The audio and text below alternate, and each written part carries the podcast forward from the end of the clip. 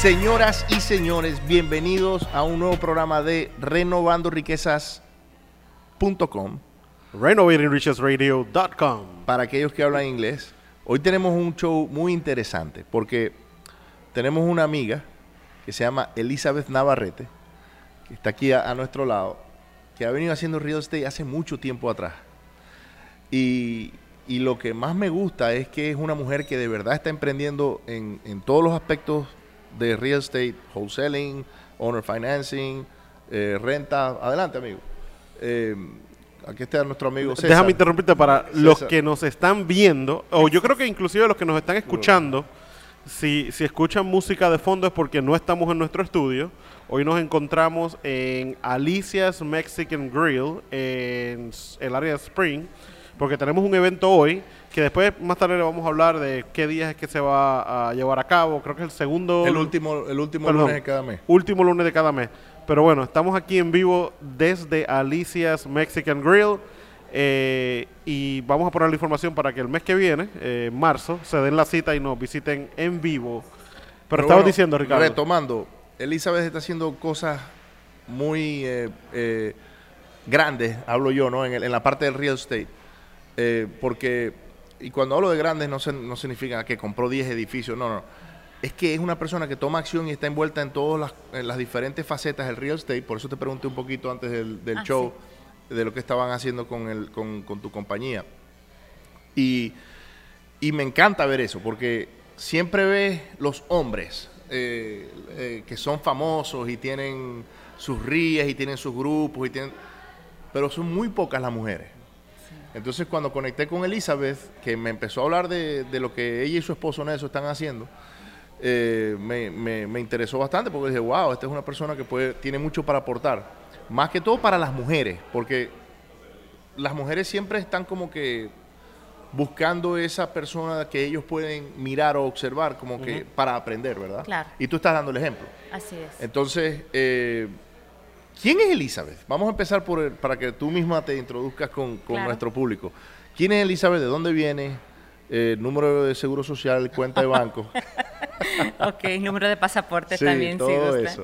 Bueno, muchas gracias por la invitación. Primeramente, estoy mu- es un honor para mí ser parte de, de este programa y aparte también eh, colaborar con ustedes en lo que es este evento que se va a llevar a cabo por primera vez en Spring. Este, bueno, yo empecé como, como trabajadora social. Ok. Ese fue mi trabajo por muchos años. ¿En tu Ese fue- país original? Aquí, yo nací aquí, en, Ah, naciste en-. Estados Unidos, nací en Nueva York, mis padres son mexicanos, curiosamente se conocieron en Nueva York y allá vivieron su grandísima historia de amor y Oh, yo wow. fui producto de eso. Hablas así español que, como si iba a decir, yo para haber, para haber nacido Sí. aquí en Estados Unidos y aprender español, pues de los padres, no, Habla no, mejor que nosotros. no nativo Ay, en una escuela. favor. Tienes un español perfecto, diría yo. Sí. Muchas gracias. Lo que pasa es que en casa obviamente siempre fue importante para mis padres que yo hablara el español, porque venía de la escuela y yo quería puro inglés. Entonces mis papás, no, no, no, señorita, usted tiene que aprender a hablar bien el español y correcto. Y yo siempre obviamente, en tanto en inglés ha sido para mí muy importante hablar propio y, ¿por qué no en, el en español? Y yo recuerdo claramente de chica, a mí me pedían que leyera la Biblia en, el, en Navidad y yo no podía pronunciar ni la mitad de las palabras en la Biblia y me dio tanta vergüenza. No, yo tampoco, porque es el español ese de bíblico de Sí. habéis, estáis y Eh, Sí, El y español de dije, España. eh, sí, el, el castellano. El castellano sí, es, castellano, así es. Entonces, para mí fue tan importante, dije, tengo que aplicarme en el español y desde ahí, des- esto yo creo que tenía como 7, 8 años y de ahí no he parado y siempre para mí es importante eh, también leer en español porque pues también así se Y te ha ¿no? funcionado y te has dado cuenta, me imagino, en múltiples ocasiones de que abre las puertas. Inclusive en este país mucha gente que llega y dice, bueno, ya estoy en Estados Unidos, lo que hay que aprender es inglés. Tienen aquí un ejemplo de una persona que mantuvo su lengua, bueno, la de sus padres realmente, Sí. y le ha servido porque ahora de adulto ella atiende mucho el público hispano que está en bienes raíces, al igual que eh, el que venga y quiera ayuda en inglés, pues, pues, tienes la diversidad de poder hacer eso. Entonces, ¿en qué momento te mudas de Nueva York Nos mudamos de Nueva York a Houston en los 80s, principios de los 80s. O sea, que lleva ya yo- unos casi 30 años acá. Así es, sí. Bueno, si, si es que creen que estoy así de joven, acepto su acepto ese regalo porque la verdad sí estoy, soy ma- mayor que eso, pero bueno, estaba chica, nos mudamos a Nueva York y aquí de- me desenvolví. Este, fui a la escuela, primaria, secundaria, la preparatoria, la ¿En qué universidad. parte de Houston creciste? En Spring Branch, el Ok. área de Spring Branch, sí. En Spring Branch y luego me gradué de Stratford High School, entonces nosotros vivíamos en Memorial y Jerry Ashford, por esa Ok. zona. Entonces de ahí me desenvolví y este y bueno, para mí eh, empezar en lo que es mi carrera profesional, lo que más me llamó la atención es ayudar a las personas. Entonces yo vi eso, eh, mi madre fue el ejemplo de eso, lo sigue siendo. Ella empezó como trabajadora social aquí en Houston trabajando en, en una escuela, en una iglesia y luego en una, en una, en una organización no lucrativa. Y de ahí yo empecé, estando en la, en la escuela, fui parte de esa organización no lucrativa. Me pidieron que si yo podía asistir a mi mamá eh, los sábados ayudando con la documentación para este, ver si alguien calificaba para clases de ESL. Y así fue que yo empecé.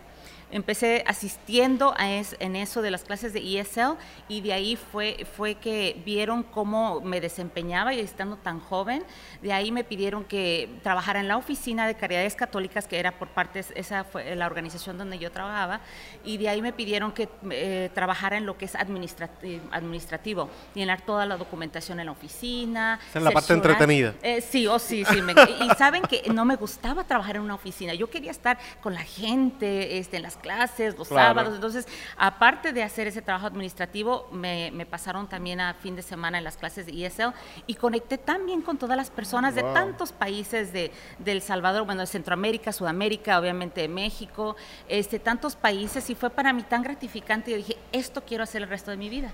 Yo quiero estar junto, yo quiero estar con la gente, yo quiero eh, desenvolverme con la gente porque uno aprende tanto de los demás Claro. y nunca vas a decir que lo sabes todo. Yo No, hasta, no. hasta ahorita, mira, tantos años que llevo yo en bienes raíces y ya vamos a pasar a ese tema en un momento, este, no lo sé todo. Hay cosas que todavía me dejan así como que, ay, ¿y aquí cómo le voy a hacer? yo creo que todos los meses nos encontramos con un caso nuevo de algo que... ¿Qué es esto? Yo, yo diría que todas las semanas. Todas las semanas, sí. Sí, Sí, es verdad. Exactamente, ya sea con un archivo o con un, o- o una, una transacción o una propiedad, lo que sea. O ¿Sabes sea, qué? Eso mismo, y perdón que te interrumpa, estaba pensando, creo que fue este fin de semana, me puse a pensar y dije, voy a empezar a escribir todos los días en mi Facebook qué aprendí hoy. Punto. Una oración, ¿qué aprendí hoy? Sí. Y empezar a, porque la verdad es que todos los días, y yo sé que es un cliché, está eh, dicho y re- lo repiten lo repiten, pero la- es la realidad, todos los días se aprende algo nuevo. La verdad que sí, la verdad que sí. Hoy Y- aprendí cómo llegar a Alicias. Sí, es verdad.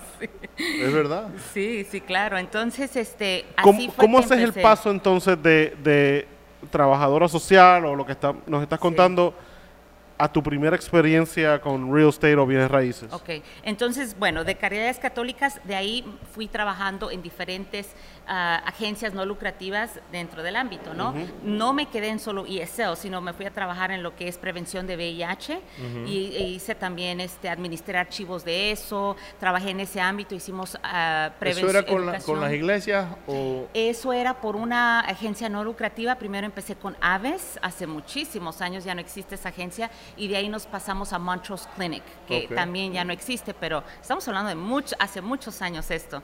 Entonces me desenvolví en, de- en diferentes ámbitos, vaya, dentro de lo que es servicio social. Todo eso me fascinaba. Pero mi último trabajo en eso fue en una escuela secundaria. Y ahí sí yo creo que casi me sacan canas.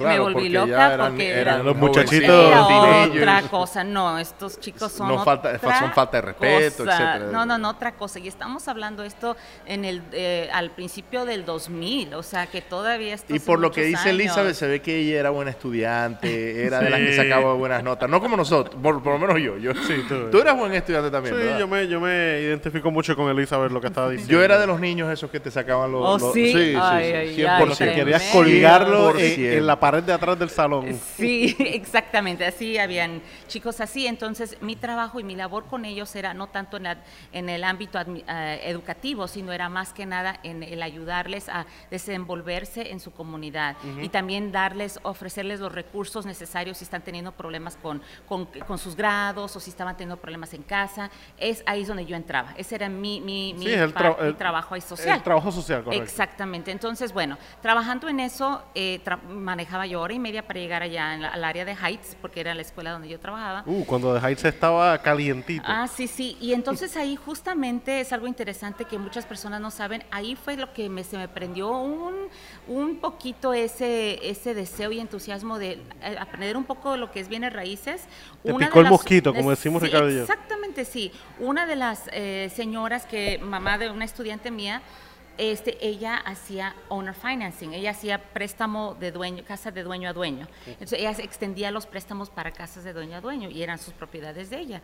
Y yo decía, ¿cómo? Y ella tenía 10, 15 casas, una señora que creo que ni a la, a la secundaria fue en su país y le iba muy bien. Y yo aquí estaba matándome, trabajando horas largas. ¿Fuiste ¿Tú fuiste a la universidad? Eh, Sí, sí fue a la universidad. fuiste y te graduaste, Sí, o sí, o sea, yo hice todo lo que, lo que debí de haber hecho y... Lo que, te, lo, eh, lo que era la receta de nuestros padres. eh, Sí, la receta del éxito, pero Sí. ¿saben qué? O sea, ya, yo ya estaba cansada. Ya lo que dicen en el en inglés lo famoso burnt out. Ya estaba sí. cansada, Quemada, ya, me sí. esta- ya estaba quemada, ya, ya, o sea, no aguantaba ya más. No, y la realidad es que ese trabajo eh, eh, es, como el trabajo de los psicólogos y los psiquiatras, que Sí. tu trabajo básicamente es absorber problemas de todo el mundo todo el día. Sí. Entonces viene este niño, en este caso eh, de joven, eh, de adolescente, y te cuenta su problema. Y cinco minutos después tienes la otra que viene con su problema. Sí. Entonces, eso es un trabajo que en, en menos de un año you can get burnout. O sea, Oh, te sí. puedes quemar porque es mucho lo que estás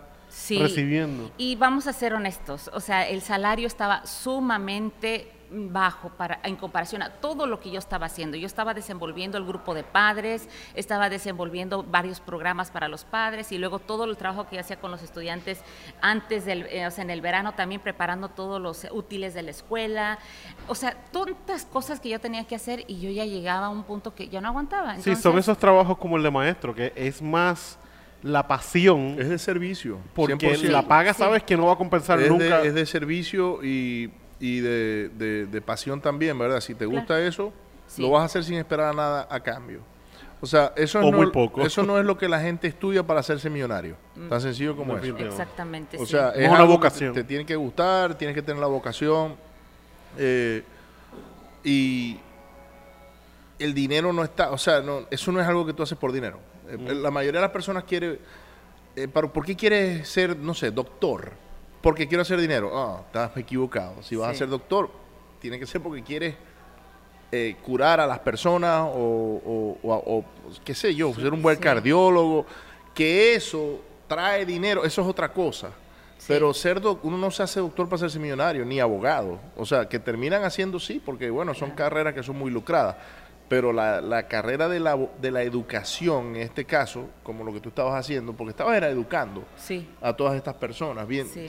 cualquiera que fuese el, el, la, el, la- el- ¿cómo se dice? La, El ámbito. el ámbito el- de, de- de la, no compañía, porque no son compañías, eh, la organización benéfica que, con la que estabas trabajando, Estaba tratando de sacártelo, pero no. organización, eh, eso se hace es para, para ayudar a los demás, no para ganar dinero. Entonces, claro, cuando tú ves una persona que a lo mejor no fue a la universidad, que tiene poca educación, pero que tiene, no sé, tantas casas rentadas o tiene de venta de dueño a dueño y le está entrando el dinero todos los meses, tú dices, ¿por qué ella, que no tiene educación, o educación formal, Claro. porque ella tenía educación, Sí, oh, sí. Sí, es prepara- es- es más preparación. la preparación Así que ella tenía era diferente Así es.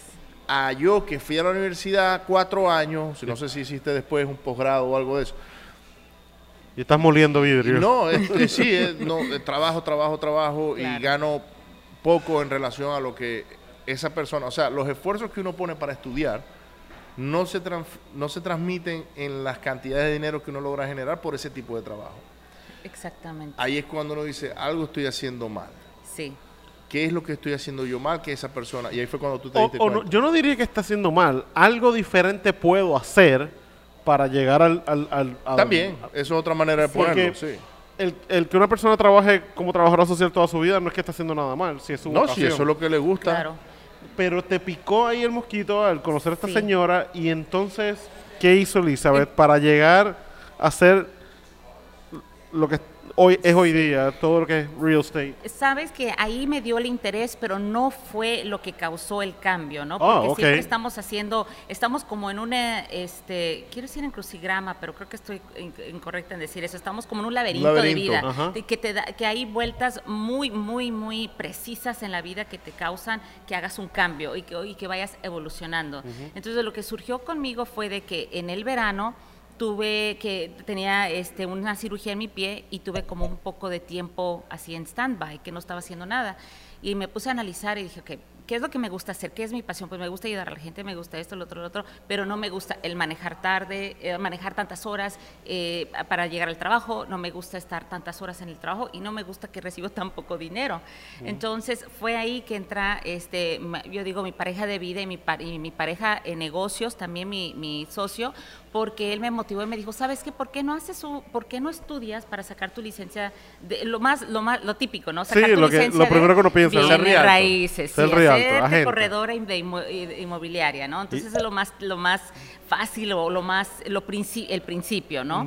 Entonces dije, bueno, vamos a hacerlo. Ya eh, estudié, saqué la licencia, pero yo decía, bueno, vamos a ver una cosa. Y yo nunca he hecho ventas, o sea, yo tenía el pánico, terror y, y temor de que yo no tenía experiencia en ventas. Yo lo único tú sa- no que sabía... Tú pensabas que no eras vendedora. Exactamente. Sin embargo, ya me di cuenta con el tiempo, cuando hice la transición, de que no tienes que, es, es creo que hasta mejor que no hubiera tenido esa, esa experiencia en ventas, porque soy naturalmente tal cual como soy. No te estoy vendiendo algo, El sino te típico, estoy- el, típico speech del vendedor de carro usado que Y no hay nada malo en ser vendedor de coches usados, sin embargo. Ron sin Rana. embargo, eh, sí, sí, Ron Rana. se me vino él a la él, mente. él sí es vendedor de carro Oh, usado sí, y ahora oh, está en sí. real estate. Y por eso Exactamente. le, le va bien, porque Y- ahora él utiliza. pronto lo las tendremos aquí en el podcast. venta. Ah, sí, es muy bueno, es muy bueno y, y eficaz ese hombre en sus ventas. Entonces, eh, sin embargo, yo así como inocentemente empecé a vender.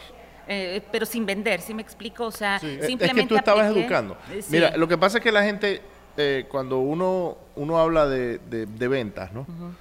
Uno se imagina es el hombre con un, un hombre con un maletín, un traje, una corbata, tocando Puerta a puerta. puerta en puerta, tratando de vender aspiradora, eh, platos, eh, cubiertos, ollas. Yo tengo ollas de esas en mi casa, por Sí, cierto. claro. Ricardo lo compra todo. Estábamos hablando, yo le compro todo a todo el mundo que viene, yo le compro, porque es que con Así que si eres vendedor puerta a puerta, pasa por casa de Ricardo que casi de Ah, Bueno, seguro. Lo bueno es que vivo en una urbanización cerrada, entonces se les va a hacer un poco difícil.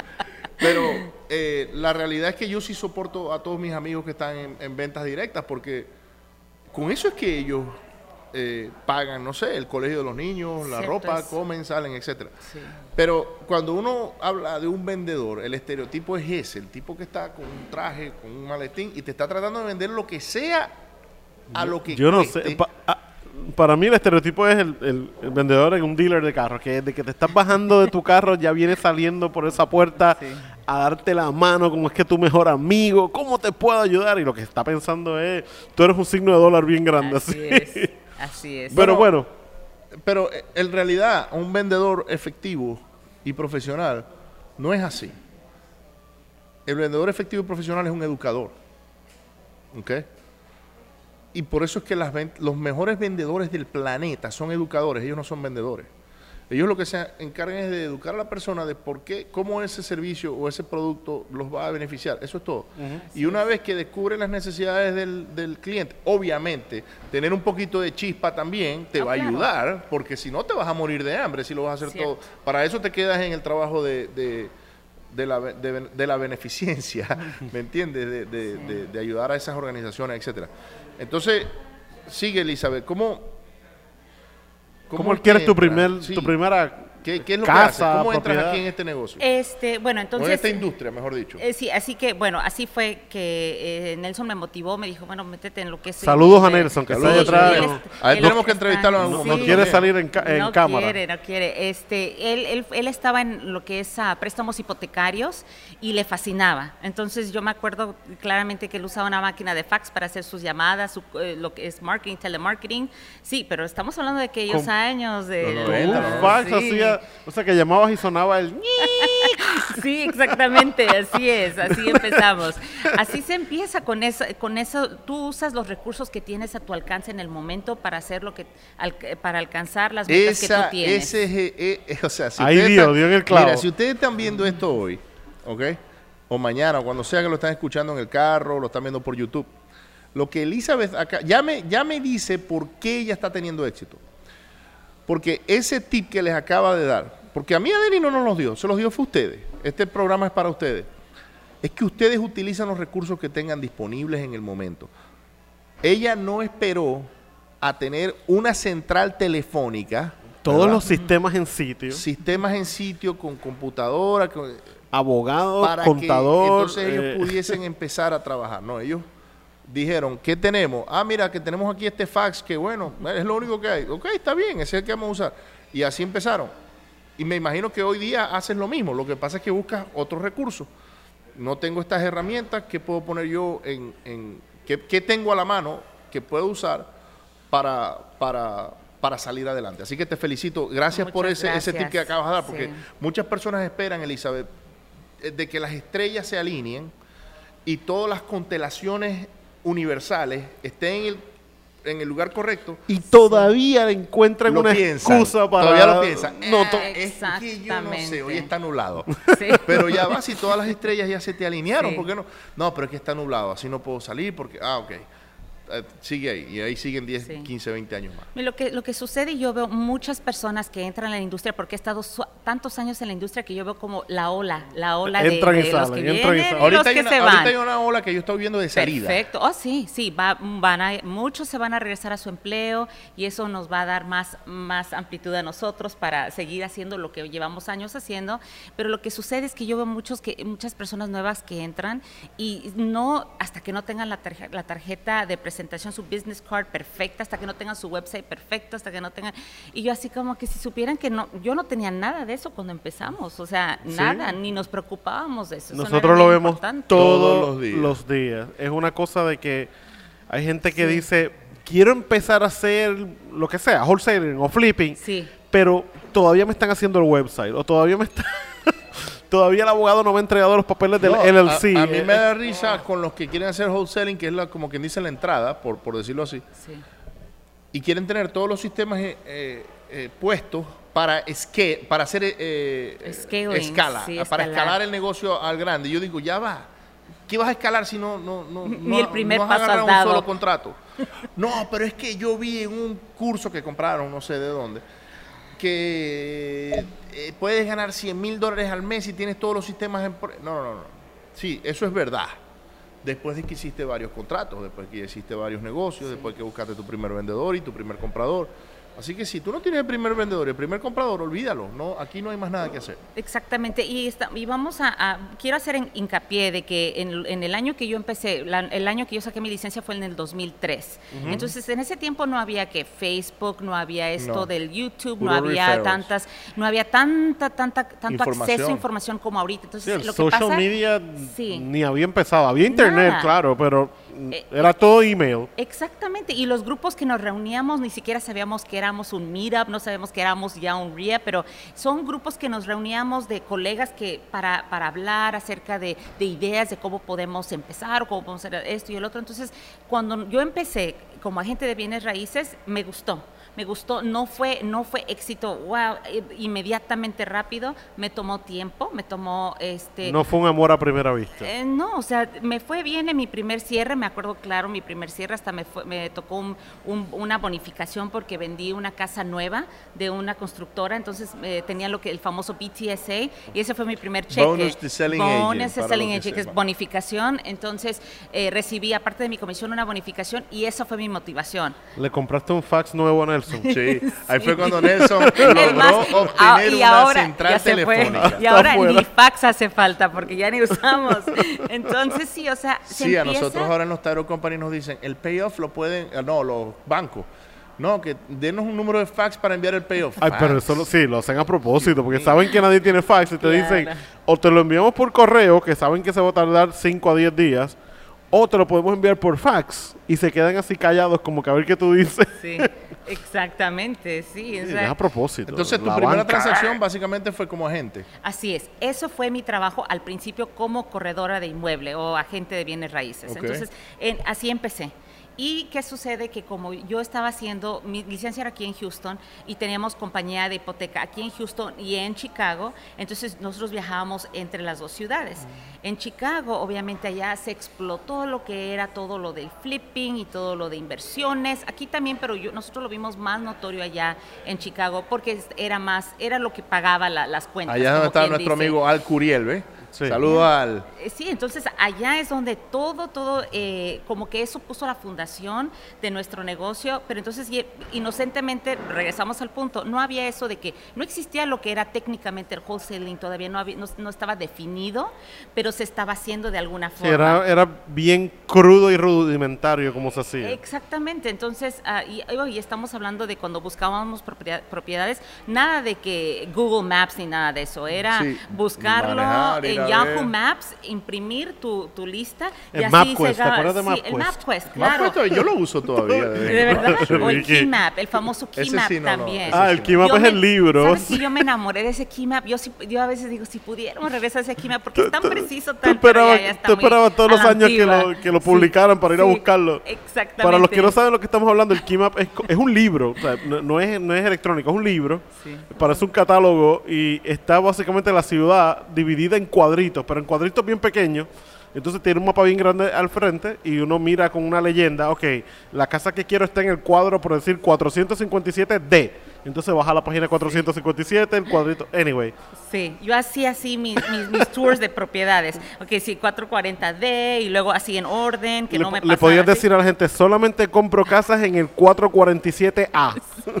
Ok. Eso te dice hace- que llevo muchos años en la Ahora, industria. fast forward. Oh, sí. ¿Eras agente? ¿Qué fue después? ¿Qué pasó? ¿Qué hiciste después? ¿Cuál fue tu mi- próximo...? el- el- ¿Sabes lo que, lo que, porque tenemos lo que es eh, los, eh, los micromovimientos y macromovimientos en la Correcto. industria? ¿Qué sucedió? Que pasó el macromovimiento que es el 2008. 2008. Eso fue lo que marcó todo. La catacombe. Hay un antes y un después y es el Claro. 2008 para mí. Es claro y, y muy, muy esencial porque ahí estábamos viviendo nosotros en eh, exceso. Empezamos con poco y nada y luego como hubo tanto, tantas transacciones, era demasiado, eran demasiadas ventas, era demasiado fácil. ¿Qué sucedió? Que no, no hicimos las cosas inteligentemente, entonces nos, nos enfocamos solamente en lo que es hipotecas, lo que es eh, ventas eh, de bienes raíces y hacíamos un poquito de inversiones, pero así muy pasivamente. Comprábamos una casa aquí y Es allá. que, es que y- no, no, no, no, no tenían en cuenta de que el dinero pasivo se iba a acabar en el 2008. Porque cuando uno trabaja activamente y tiene cierres todo el tiempo, todo el tiempo, todo- entonces uno lo ve como que si eso es dinero pasivo. Ah, no, es que yo sé que el mes que viene voy a cerrar 10 casas más, o voy a cerrar 20 más, o 5 más. No, You take it for granted. Pero ¿sí? cuando Sí. el 2008 llega y hace ¡dum! sí. se cierra la compuerta. Ahí se acaba todo, porque entonces se acaban los préstamos, se acaban los compradores, y entonces Sí, empieza yo me como imagino que, Nelson en su industria de mortgage No, no, no, fue eso terrible. desapareció. Sí, tierra. completamente. Y se vio casi cuenta- sin trabajo de la noche a la mañana. Sí. Exactamente así fue. Nosotros, yo me acuerdo clarito que Con un los fin de biles, semana. que es lo más difícil. Sí, con, con Sí, el trabajo desaparece, los El biles no. de desaparece, los biles quedan ahí, O sea, el oh, sí, mortgage queda ahí, el pago del carro queda ahí, las tarjetas de crédito quedan ahí, todo queda ahí. Exactamente. ¿Y qué sucede? Que este, am, te- yo, yo había mostrado casas, no sé, creo que a seis o siete familias el fin de semana, porque nosotros hacíamos anuncios en la radio, en español, en Univisión, entonces para obtener clientes. Y nos iba muy bien. ¿Qué sucede? Que el lunes en la mañana después yo ya estaba lista para someter mis ofertas, mis contratos y demás. Nos, no- empieza, empezamos a recibir emails, correos electrónicos de los bancos, de World Savings, de c- ah, Countrywide, de ah, un montón. ¿cómo se llama? Catástrofe Br- 100%. Franklin, First Franklin, bueno, bastantes, diciendo gracias por su negocio, ha sido un buen, una buena etapa, pero a partir de este momento ya no estamos este, haciendo préstamos, ya hasta aquí terminó. Y no fue uno, sí, fueron como 10, 15 Eso bancos en- al mismo tiempo. En un fin de semana. En un fin de semana, un lunes, y así, Wow. uno por uno, es como un efecto dominó, Es- y así eso no lo empezaron había- a caer. e- Esa historia no la había escuchado. Eh, y eso es lo que mucha gente Bueno, no está por eso es que nosotros tenemos un amigo en común que casi se suicidó. Esa historia tampoco la escuchado. Claro que sí, lo que pasa es que no, no, no, no, no habéis prestado atención. Pero él se iba a suicidar. Y en el momento en que él lo iba a hacer, porque él era un mortgage broker y él, y él generaba 6, De lo- 7, Oh, un sí, montón de dinero Por mensual. supuesto, sí. Y así, de la noche a la mañana, ¡puf! Se le va todo, se queda sin dinero, le quitan carro, le quitan casa, le quitan todo. Y cuando él se va a, si- a- a suicidar, él escucha una voz que dice, It's not your life to take. Y ahí él Wow. como que dijo, wow, me habló, alguien le habló. Y, y- y desde ese momento él cambió y empezó a, a buscar otra manera. Eh, saludo a Rubén Mata. Sí. Eh, Sí, o sea, pero- eso, eso es, es impresionante y, y pasó una, de una forma tan, este, así, eh, súper Sí, dramática. de- de fue así, fue así, de repente. Sí, y entonces, ahora, recuerdo la historia que él mismo la hizo. él- Sí. y es una historia que él cuenta. por Disculpa eso que te interrumpa. nombre, No, él lo mismo Sí, lo él, dijo. él- Claro. él en sus charlas, muchas veces él comienza sus charlas motivacionales con esa historia. Así que sí, tienes razón, Ricardo. Y es importante hablarlo porque es parte de tu historia, Oh, es claro. parte de lo que de lo que ahora eres. eh, y yo también, o sea, con- por ejemplo, las veces que a mí me toca dar presentación, dependiendo qué, qué tipo de tema voy a tocar. Pero, por ejemplo, esta noche lo voy a hacer en inglés. Y voy a hablar acerca de eso porque esos son, esos son eh, cambios y pasos que te, te van a llevar al, al éxito eh, del presente. Todas esas cosas son, son los, los blogs, pero esos blogs que son, que te escalan al- a, lo que es el éxito. Entonces, ¿qué sucede? Que estábamos con una casa, en, eh, con una hipoteca allá en, en- en- Chicago, hipoteca aquí en Houston, carros en Chicago, carros en Houston, una vida de exceso tremendo que mis papás decían, bueno, lo que les, lo que les está pasando ahorita es mejor que les pase ahora que están jóvenes, porque ustedes pueden, Uh, sí. pueden rehacer. Y yo, des- yo sentía que era el fin del mundo. Porque yo decía, ¿qué vamos a hacer? Nuestro overhead en la oficina en Chicago era 25 mil dólares al mes. Para, teníamos una oficina de 6 mil pies cuadrados, un marketing team impresionante. O sea, estábamos mm, así en la cima. Así como que ya estábamos listos para retirarnos en unos, en unos añitos más. Y eso completamente cambió nuestros ese, planes. ese no era el plan que otra persona tenía. Eh, Exactamente. retiro, no, not yet. Eh, sí, así es. Es- No era el plan. Entonces, ¿qué sucede? Eh, tuvimos que vender la, compañía, tuvimos que cerrar, tuvimos que vender la casa, tuvimos todo al, lo- al descuento, no al valor que era, No, porque claro, estaba- Sí, porque te salir convertiste rápido. en una vendedora motivada. Eh, esa es una, una situación en la que nosotros hemos estado un montón de veces. Sí. Que terminamos casas y las casas no se venden y los intereses siguen ahí pegando y de repente ya ellos, uno está como que, Claro. ¿cuánto más le bajamos a esto? Eh, hubo una que cerramos cuando trajimos dinero a la mesa. Claro. O sea, no- yo, estábamos contentos de quitárnoslas encima. Porque bueno, es parte del negocio. Así es. Eh, si no, ¿cómo creces, verdad? Entonces, ok, Elizabeth, pasa por el 2008, Sí. por esa fuerte situación, ¿cómo después empiezan ustedes a pensar ahora como que, bueno, sabes que ahora voy a ser un inversionista, más no eh, Agente. un agente o una persona de transacciones solamente? Pues ahí, de la noche en la mañana, obviamente, de tener 12 potenciales cierres o, o contratos de, de compraventa de lo que es este, de, como agente de bienes raíces y ya no existir, eh, es- esto, esto tenemos que hacer otra cosa. Entonces nos tardamos, o sea, para recuperar y, y- y tratar de, de cubrir hoyos aquí y allá y no, no salir tan dañados como, como hubiera sido, ¿no? Hubiera sido peor, pero gracias a Dios no fue así.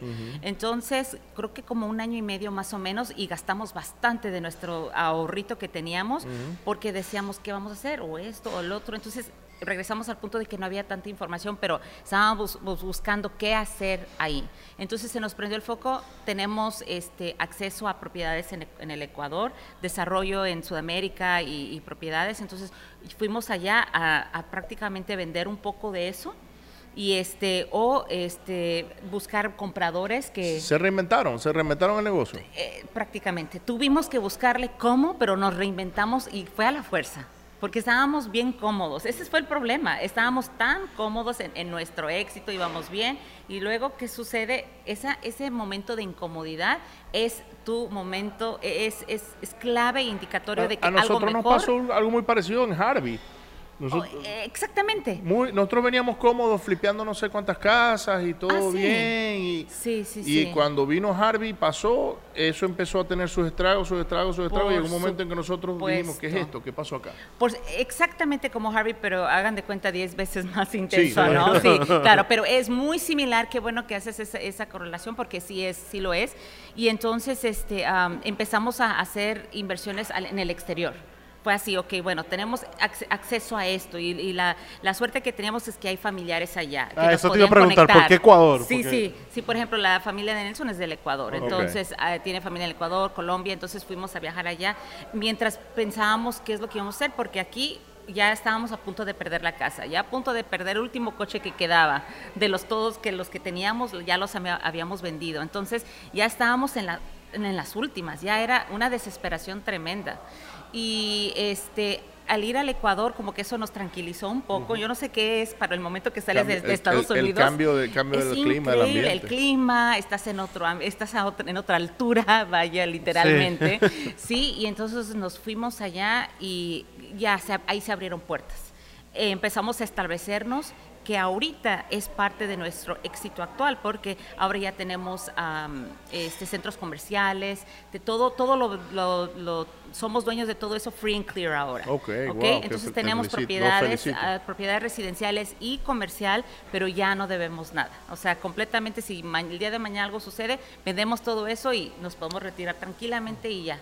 Pero ese, se- ese fue nuestro primer problema antes del 2008, que no teníamos múltiples entradas, sino nos enfocamos solamente en lo que es la compraventa tradicional de bienes raíces, más no hacíamos algo más. Sí, no estaban diversificados. Entonces ahora, ¿qué es lo que es? Mm, Estamos creo que demasiado diversi- diversificados. Ahora tenemos mano en todo. Por eso hicim- abrimos la compañía, tenemos múltiples compañías, pero con el tiempo fuimos aumentando los componentes. Miren que lo- el componente de wholesaling fue el último componente que ag- agregamos a, Igual nuestro, que a nuestra carpeta de... Sí, porque todo lo hicimos al revés. Nosotros lo hicimos al revés también. Sí, y cuando nos dimos cuenta que los tratos que nos mandaban y los contratos que nos mandaban, que eran, wow, unas fantásticas oportunidades que realmente no eran fantásticas al momento de analizar y estudiar, nos quedamos, hay otra forma. Y así es como empezamos a implementar ya más Sí, con la necesidad te lleva a, Ahí está. a reinvertir. Así es, Sí, nosotros, hemos pasado algo muy parecido, diría Sí. yo. Pero nosotros tenemos como que nos movemos bien rápido. Entonces, no nunca nos ha terminado de, de- de comer el problema, por llamarlo así, Sí. ¿verdad? Pero el wholesaling fue lo último que empezamos a hacer nosotros. Sí. Es Eh, increíble eso, nosotros ¿no? empezamos con fix Sí. and flips y así Sí. veníamos hace rato. Eh, Nosotros wholesaling, ¿para qué? Si, Sí. si yo sé dónde está el dinero, sé dónde están las casas, Exactamente. en- entra uno en un área de confort un poquito más, más tranquila. Pero el Exactamente. trabajo de wholesaling es un trabajo bien grande. Es un trabajo, es un empleo. Es un- realmente, mira, es un yo no trabajo. lo veo diferente que una, que una carrera de ratas, así lo llamo yo. Porque tú hiciste wholesaling de una, tienes que entrar a la próxima. Así. Porque ahí no hay residual. Eh, No. hiciste un negocio y ya. es Entonces, bueno para, para ir para acumulando, sí, acumulando así dinero para invertir, reinvertirlo en otro lugar, pero si es un O trabajo. para salir de problemas que Ah, uno claro, tiene. exactamente, Eh, o sea, sí. porque te da cash flow rápido. Exactamente. Eh, las, las casas a la renta te dan, pero no lo suficiente así como para, para solventar un problema gigantesco que uno pueda es. tener de cash flow en algún momento. Correcto. Entonces, Elizabeth, ya nos contaste Sí. un poco, tienen propiedades comerciales y residenciales en Ecuador, aquí en Estados Unidos, ¿dónde están hoy día? Porque estamos corriendo yo creo que ya un poco cortos de tiempo Sí, y queremos Elizabeth saber... vamos a hacer como cinco shows de estos diferentes. Ay, sí, Sí, vamos a tener que hacer uno de etapas. inversiones internacionales en bienes raíces. Eh, hay varios temas que se pueden tocar, pero entonces. ¿dónde están hoy día? ¿Qué estás haciendo Oh, activamente? estoy haciendo bastante. Bueno, entonces estamos comprando casas para arreglar y vender el flip, ¿no? El, el famoso trado- flip. tradicional Sí, flip. Ahora ya nos hemos, este, ah, por el por el cambio en el mercado que estamos viendo, ahorita nos estamos manteniendo con un este ah, valor no más no mayor de 250 mil dólares, porque que- estamos viendo el precio de mayor de eso y ya se están Bajando. estancando las ventas. Entonces nos estamos manteniendo en eso. Estamos haciendo wholesaling. También hacemos un poco de mentoría a una cantidad sumamente limitada de personas al año. Sí, porque no le vayan a reventar el teléfono No, ahora No, llamando, no, ¿no? no. Y si quieren, y si quieren un- mi tiempo, tráiganme algo de valor. Yo con mucho gusto yo comparto y, y to- comparto todo lo que O sea, yo sé y todo lo que- Mercedes-Benz, Pero tráiganme si algo de... Sí, no, o, no, traen, no, no. o traen que- dinero, o tráiganme traen una propiedad. casa, Sa- ¿Sabes o traen qué, algo. ¿Sabes qué pensé que Sí, me ibas a Tienen decir? que traer a- ¿qué? Pensé que ibas a decir, si quieren contactarme para mentoría, llámenme como para el 2022. De aquí a tres o cuatro años debo tener un espacio disponible. Mira, no hay nada peor que tú te acerques a alguien, eh, y, y me pasa a mí, porque hay muchas personas en la industria que yo, an- yo admiro mucho, que son colegas míos, pero son, o sea, para mí son dioses, ¿no? Y no hay nada peor que tú llegar a- y pedirles algo y no darles nada, Nada. a cambio. Porque el tiempo de ellos es valioso, todas las experiencias, todo el aprendizaje que han pasado es tan valioso que no hay ni Sí, un centavo la- en este la- mundo la que lo pueda no- la pagar. gente no ve eso, No lo ve eso, pero Y ahí no lo valoran tampoco. Exactamente. El momento que tú empiezas a, empiezas a dar algo gratis, ya Bueno, el valor fíjate ya... que nosotros este podcast lo hacemos para de esa manera, para nosotros educar a otras personas. Sí, Pero la gente todavía viene y me escribe o le escribe a Denny, sí. hey, ¿me puedo reunir contigo, no sé, una hora? Sí, pero como que de qué vamos a hablar. Sí. Bueno, es que quiero que me orientes de cómo hacer el wholesale.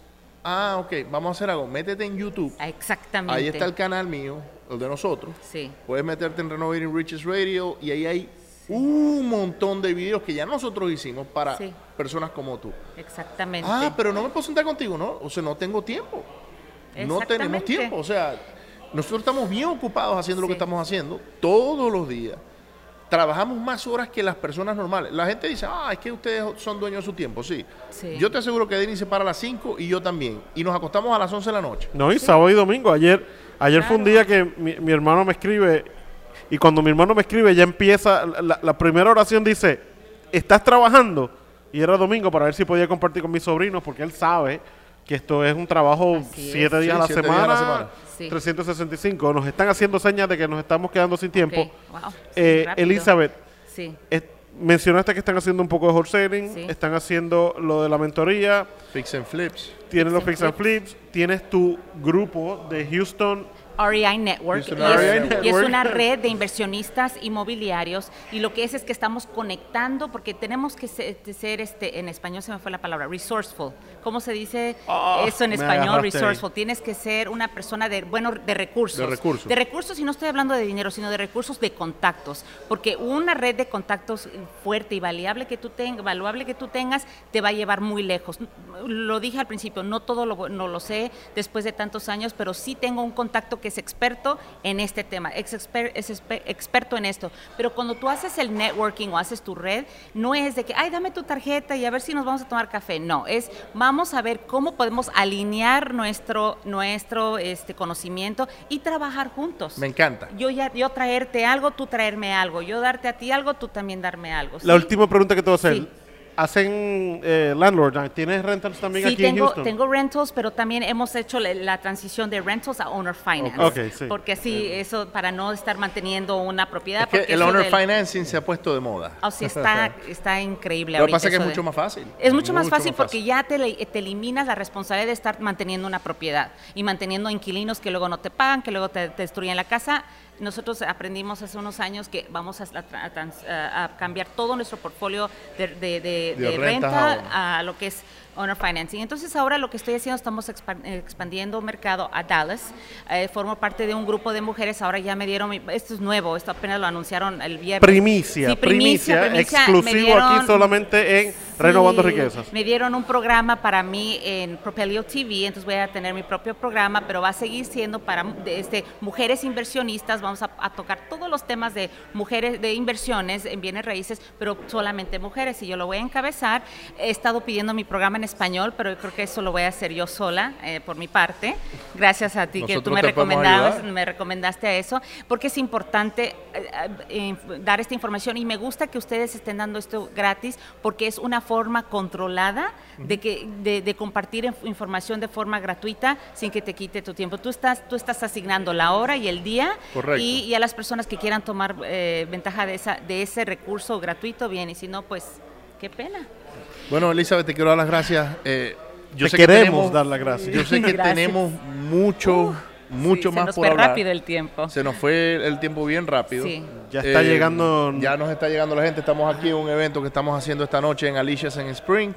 Con todo esto, señoras y señores, no te olvides de darle share, like y subscribe. ah, suscríbete a la página, dale me gusta, compártelo. ¿Dónde pueden encontrarte, Elizabeth? S- Sabemos que lo de mentoría nos dijiste que está bastante llena, pero si alguien Si quiere alguien se quiere comunicar un contigo. email, un teléfono, si Claro. quieres darlo, no sé. Eh, Sí, puede ser, me pueden escribir un correo electrónico a Elizabeth arroba Houston REI como REI Network N E T W O R R K punto com. Ok, y eso lo vamos a poner también en las notas. Así que, Sí. señor Carlos, Tam- Neil, ya saben, Sí, ponerlo en las en notas. Facebook búsqueme como Elizabeth Navarrete, eh, en Instagram también. Este, mm, y también pueden buscar mi página de Facebook ah, de negocios en Houston REI en Network. Houston REI Network. Sí. Búsquenla, dale like, dale share, dale subscribe. Envíenle un mensaje a Elizabeth si tienen algo que ustedes vayan a traer a la mesa. Acuérdense, traigan algo. No vayan solamente a tratar de quitarle el tiempo a Elizabeth porque rapidito les va a decir que no. Así que de Se una van a vez encontrar a Nelson en la puerta. eh, a- al señor Nelson que en la puerta él va a ser el filtro. Así que bueno. Eh, Elizabeth, gracias otra vez de Gracias, nuevo. y gracias a ustedes, gracias por la un- oportunidad. Un, buen día y nos vemos en la próxima. Gracias Bye, bye. por sintonizar.